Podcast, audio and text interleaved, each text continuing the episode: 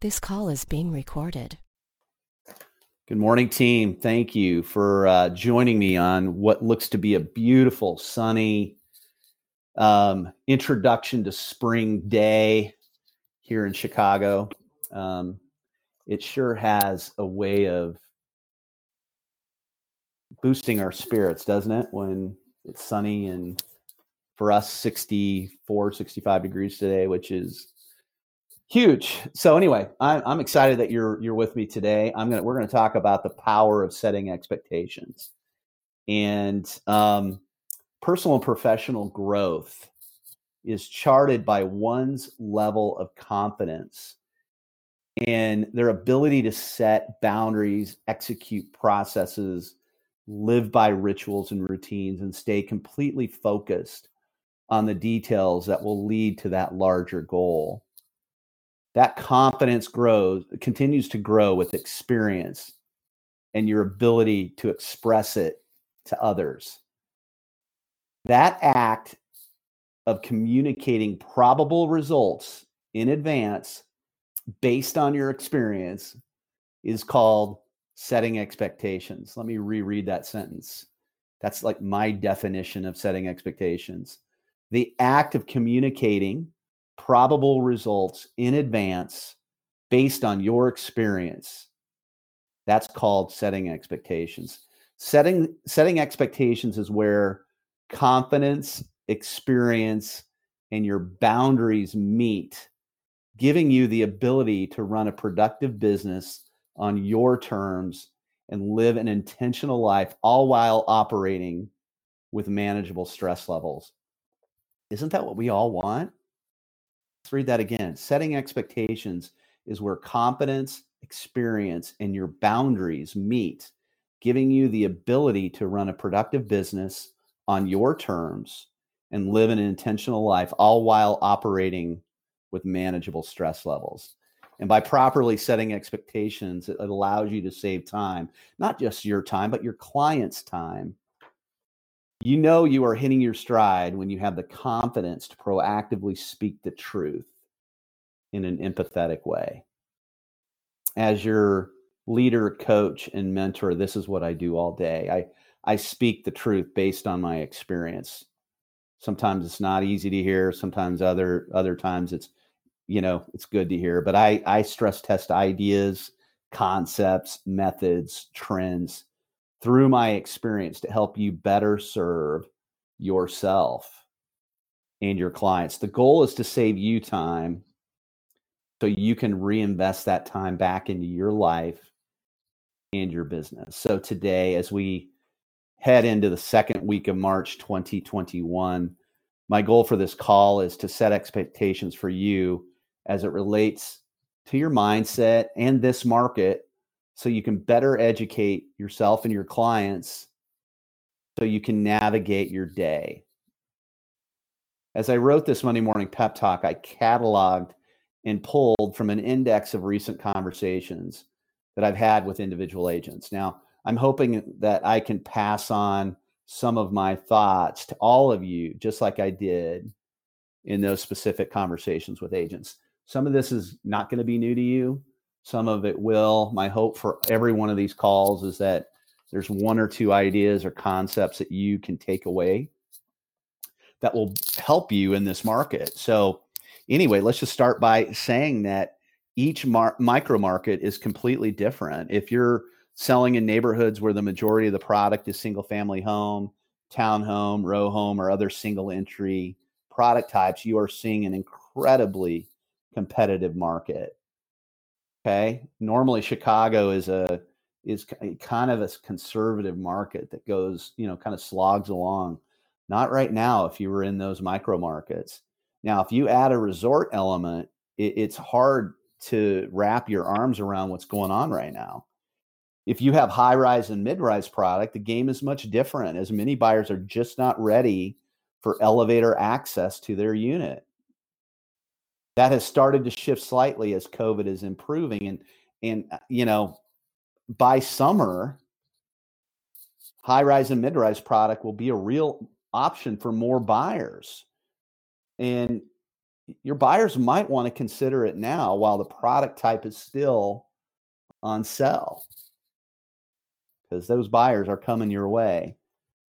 Okay. So the little nugget there is, you know, it's while it's still on sale, if you have buyers, it's time to start pulling them into this high rise market. Okay. To, today's market requires a broker, not an order taker. Okay. You will need to dig up inventory for your buyers. It's out there. Keep your ear to the ground and go find it. The days of just waiting for it to hit the MLS, schedule a showing, view it three three times before making a decision does not work for buyers in most of these micro markets right now. In fact, in a lot of cases, we're seeing people buy stuff sight unseen. Okay. This market requires a different version of you, the broker. You will have to build time into your day to find product. Okay. It is a perfect time to connect. This is my third point, just so you know. It's a perfect time to connect with all of your past clients and ask them this one simple question Have you put any thought into selling your home in 2021?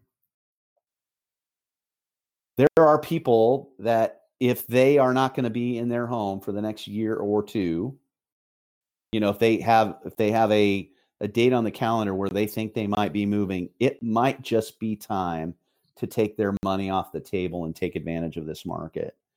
Um, you know, it's scary because many don't know where they're going to go if they sell, but it's something to consider. As you know, many people are on the move with newly created flexibility as a result of COVID. My prediction is that when school is out, you may just see the next round a population migrate to the next phase of their life. Get ahead of it, help them do it. If you are not proactive, someone else will be. Relationship based brokers are built for this market. Relationship based brokers are built for this market. More on that here shortly. You have to let your clients know the competitive playing field before they enter it. This is this is number 4 in some markets, a buyer should not even wade into the market if they are not all cash. And, and even then, that's not enough. Also, they cannot fall in love with a house until the contingencies are cleared. In some markets, sellers hold, well, in most markets, sellers hold all the cards. And in some cases, they show no loyalty to the current buyer, right? There's a backup offer that comes in higher, they may bail on that current mark on that cur- current buyer to take the higher um, sales price, right?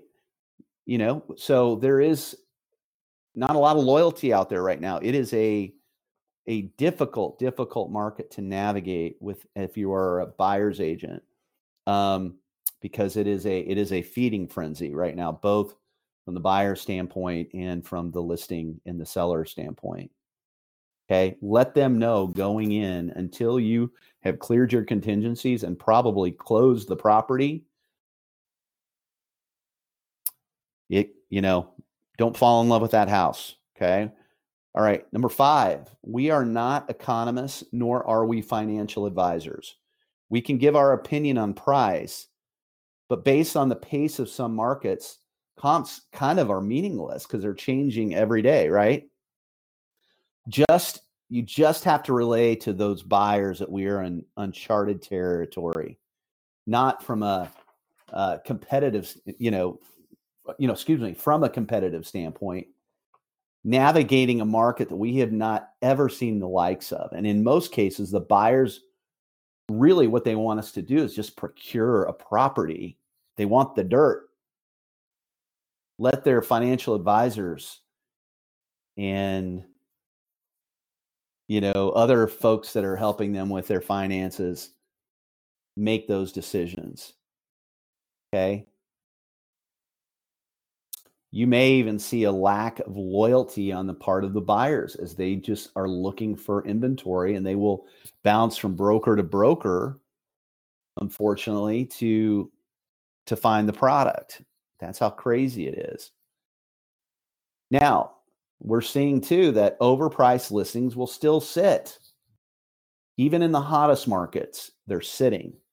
Sellers want, I, I heard a, a story the other day of, of a seller that came to one of our agents that said, Hey, I, I, I read in the newspaper that prices should be up 8%. They wanted to know the comps, and the, and the seller said, Add 8%. Now, it's hard to have a seller try to price in future gains up front but that's what some, the mindset of some people or some sellers is right now. What you want to do those in those cases just um, you know have them wait until the price hits their the market hits their price right? You've really got to study your micro market understand the trends and give advice based on the most recent data the goal is always to price listings at or just slightly under the for the just slightly under for the best results. Now I may be counter, you know, I may be contradicting myself, but pricing is still a huge part of what you need to do when you are marketing listings. We have learned over 277 years with the Sotheby's auction house no matter the market, you want to price at the current market that day or slightly below so you can get as many people to raise their paddle. That's what we have learned from the brand in 277 years. You still have to let them know the 10 day price, the 30 day price, and the 90 day price. If you price too high, it's still going to sit overpriced listings are still going to sit. Okay. Now, if you take an overpriced listing and it doesn't sell, point the thumb, not the finger. That was your fault. This is me setting an expectation for you. I had this conversation with an agent this weekend. They took an overpriced listing, the relationship soured, and the number that they the seller went on was at that price in that location was never going to sell. So what you have at risk with overpriced listings is relationships and your reputation. Okay. Next, if you see an overpriced listing that your buyer clients might be interested in purchasing, that might be an area that you need to go to to find inventory. You might just want to reach out to those listing agents and start the discussion with them or make an out market offer, get the conversation going. You do not know where that seller is in the process. They may just start be starting to figure out that hey, even though the market's hot, where they went out isn't getting it done, so they may be willing to have that conversation. So go look at those overpriced market, overpriced listings in your market and start there and see if there's an opportunity. Okay. A lot of buyers and buyers agents are just waiting for those sellers to come down in price. You want to catch them at the right time before they do their price drop to market rate, and then it's a feeding frenzy again, right? Okay, um, next. Oh, I this this is one of my favorite ones, and I've been I've been talking to so many people about this, not just this year, but pretty much since I've been a managing broker, and that is this topic of disappointment you are going to be disappointed throughout your life and your business.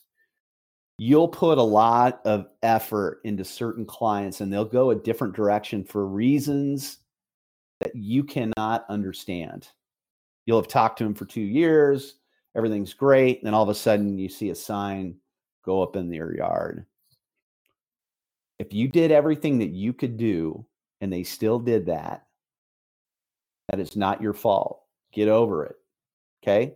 If you didn't stay in touch, if you didn't do what you needed to do at that point in time, you need to point the thumb. But here's the fact you will have three to five major disappointments every year, both personally and professionally combined.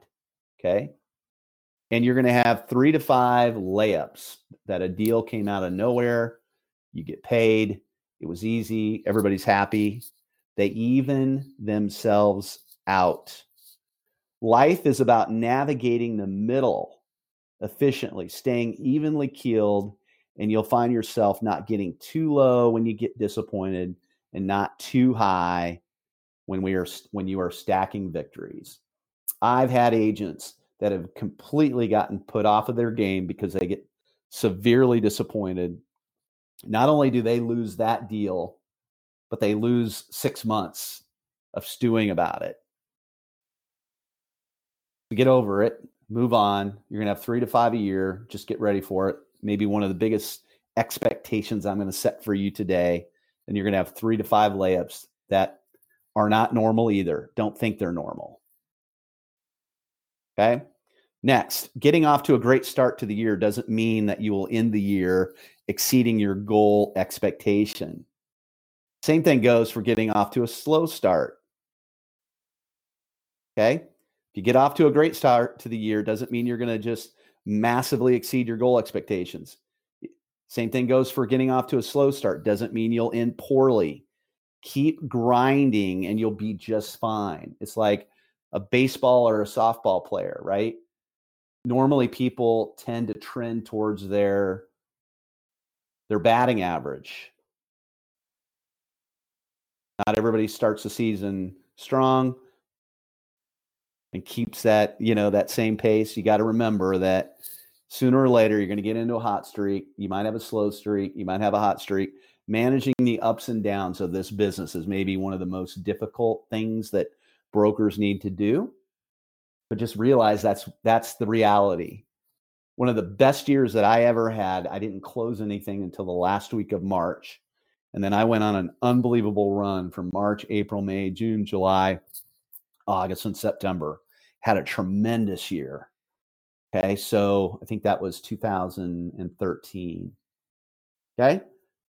Next, to survive to survive the intensity of this market, you must play on offense, not defense.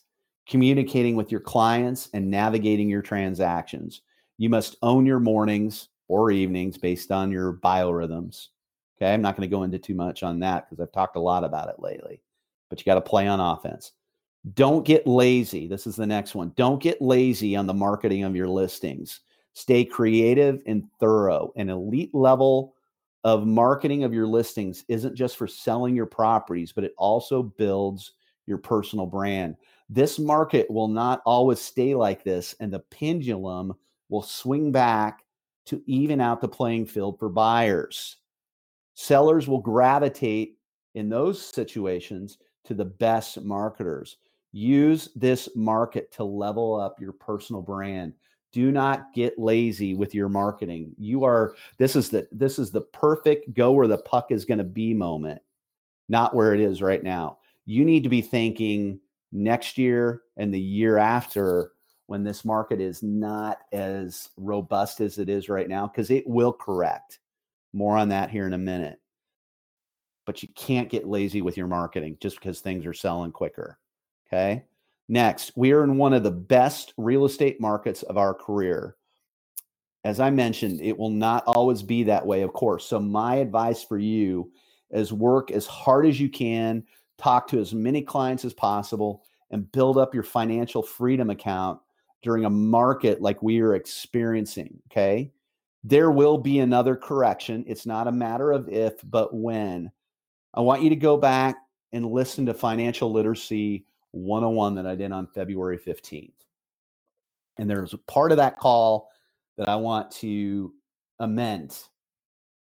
I talked about an emergency fund. That's the bad that's bad wording on my part. Okay? Emergency fund basically is you setting yourself up for failure. No, I want to use the word financial freedom account. Do not make spending or financial decisions by a market like we are in right now. Okay. Make your financial decisions based on a three year running average. All right. So, anyway, go back and listen to that call, but you need to you need to make it rain right now while you can. Try to hit your goals by October 1. The rest of the year is gravy. I didn't even add this to the call, but setting the expectations with your family that it's going to be a crazy six months. Your family, your life partners, um, people you, your friends, all need to realize that it's similar to you opening up a restaurant. You're going to be fully engaged to your business for the next six months, as you should be. Okay. In piggybacking on the last point that I just said, while you are navigating this current market, do not fully focus on what we are experiencing right now. Straight, stay true and consistent to your business plan. This is important. It is so easy and tempting to go fully transactional during times like this. Okay. Fact relationship based businesses are the answer to any market. If you get out of that zone, it will catch up to you at some point. When the markets are super strong, you've got the people there ready to go and sell and buy. When things are difficult, the markets are less robust, you can rely on those relationships to maintain an acceptable level of production. It's the transactional agents that get eaten alive in most every market. Okay. So, anyway, I those are about 12 to 13 points, maybe 14 points that I made here today. And I I would I would like to have you listen to this call until you understand these points and let them seep deep into your DNA.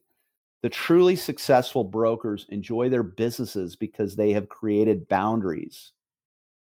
They look to avoid the 20% of wasted time that steals 80% of their joy. They also realize that the tiny decisions they make now will impact them not just today, but in the future. One's ability to sniff out the challenging elements of this business, this market in advance and say, hell no, eliminates the friction that stalls growth. Be honest and transparent with your clients. I'm trying to be honest and transparent with you today. Be honest and transparent with yourself. Set boundaries. Say yes. Say no. Execute brilliantly today. Don't forget tomorrow. Thank you, team, for joining me today. I appreciate it. I'll get this posted. You'll be able to re listen and have an amazing week. Thank you.